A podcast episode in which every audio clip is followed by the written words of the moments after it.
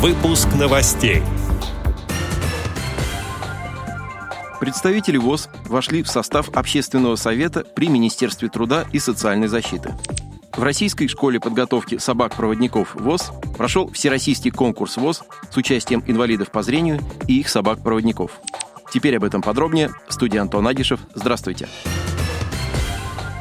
23 и 24 сентября в Российской школе подготовки собак-проводников ВОЗ состоялся 18-й всероссийский конкурс ВОЗ с участием инвалидов по зрению и их собак-проводников «Мы с хозяином вдвоем». На его торжественном открытии было зачитано приветствие президента ВОЗ Владимира Васильевича Сипкина. Также прозвучали слова приветствия от директора Департамента социальной реабилитации аппарата управления ВОЗ Антона Викторовича Федотова. Первый день конкурса начался с соревновательной программы «Мы с хозяином вдвоем дрессировку признаем».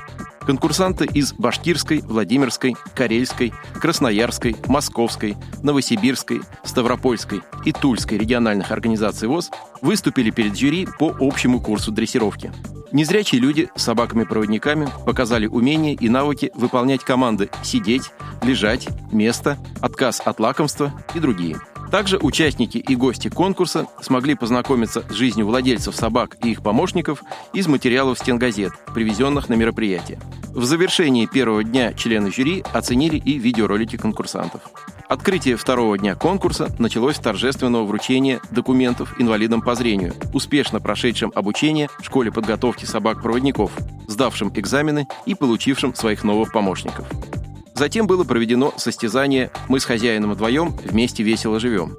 Участники успешно демонстрировали заранее подготовленные номера, показывали цирковые номера и элементы кинологического фристайла – танцы с собаками. В этот день члены жюри оценили и другие соревновательные программы, как для собак, так и для их владельцев. Также впервые в рамках конкурса проведен фестиваль служебного собаководства. Это грандиозный праздник с показательными выступлениями и презентацией деятельности Российской школы подготовки собак-проводников ВОЗ, кинологического центра Федеральной таможенной службы России, филиала Ростовской службы служебно-розыскного собаководства МВД России и многих других организаций, которые занимаются подготовкой собак для помощи человеку в разных сферах жизни. Ознакомиться более подробно с программой и итогами 18-го Всероссийского конкурса ВОЗ с участием инвалидов по зрению и их собак-проводников «Мы с хозяином вдвоем» можно на сайте Всероссийского общества слепых. Полномочный представитель президента ВОЗ в Центральном федеральном округе, председатель Липецкой областной организации ВОЗ Николай Сарычев и председатель Самарской областной организации ВОЗ, генеральный директор ООО «Самара Автожгут» Александр Дорофеев вошли в новый состав Общественного совета при Министерстве труда и социальной защиты Российской Федерации. 21 сентября в Общественной палате состоялось первое заседание обновленного совета, в котором приняли участие министр труда и социальной защиты Российской Федерации Антон Котяков, и секретарь Общественной палаты России Лидия Михеева.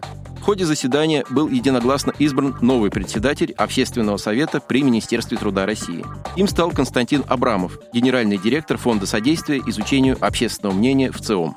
Отдел новостей «Радиовоз» приглашает к сотрудничеству региональной организации. Наш адрес – новости собака радиовоз.ру. О новостях вам рассказал Антон Агишев. До встречи на Радиовоз.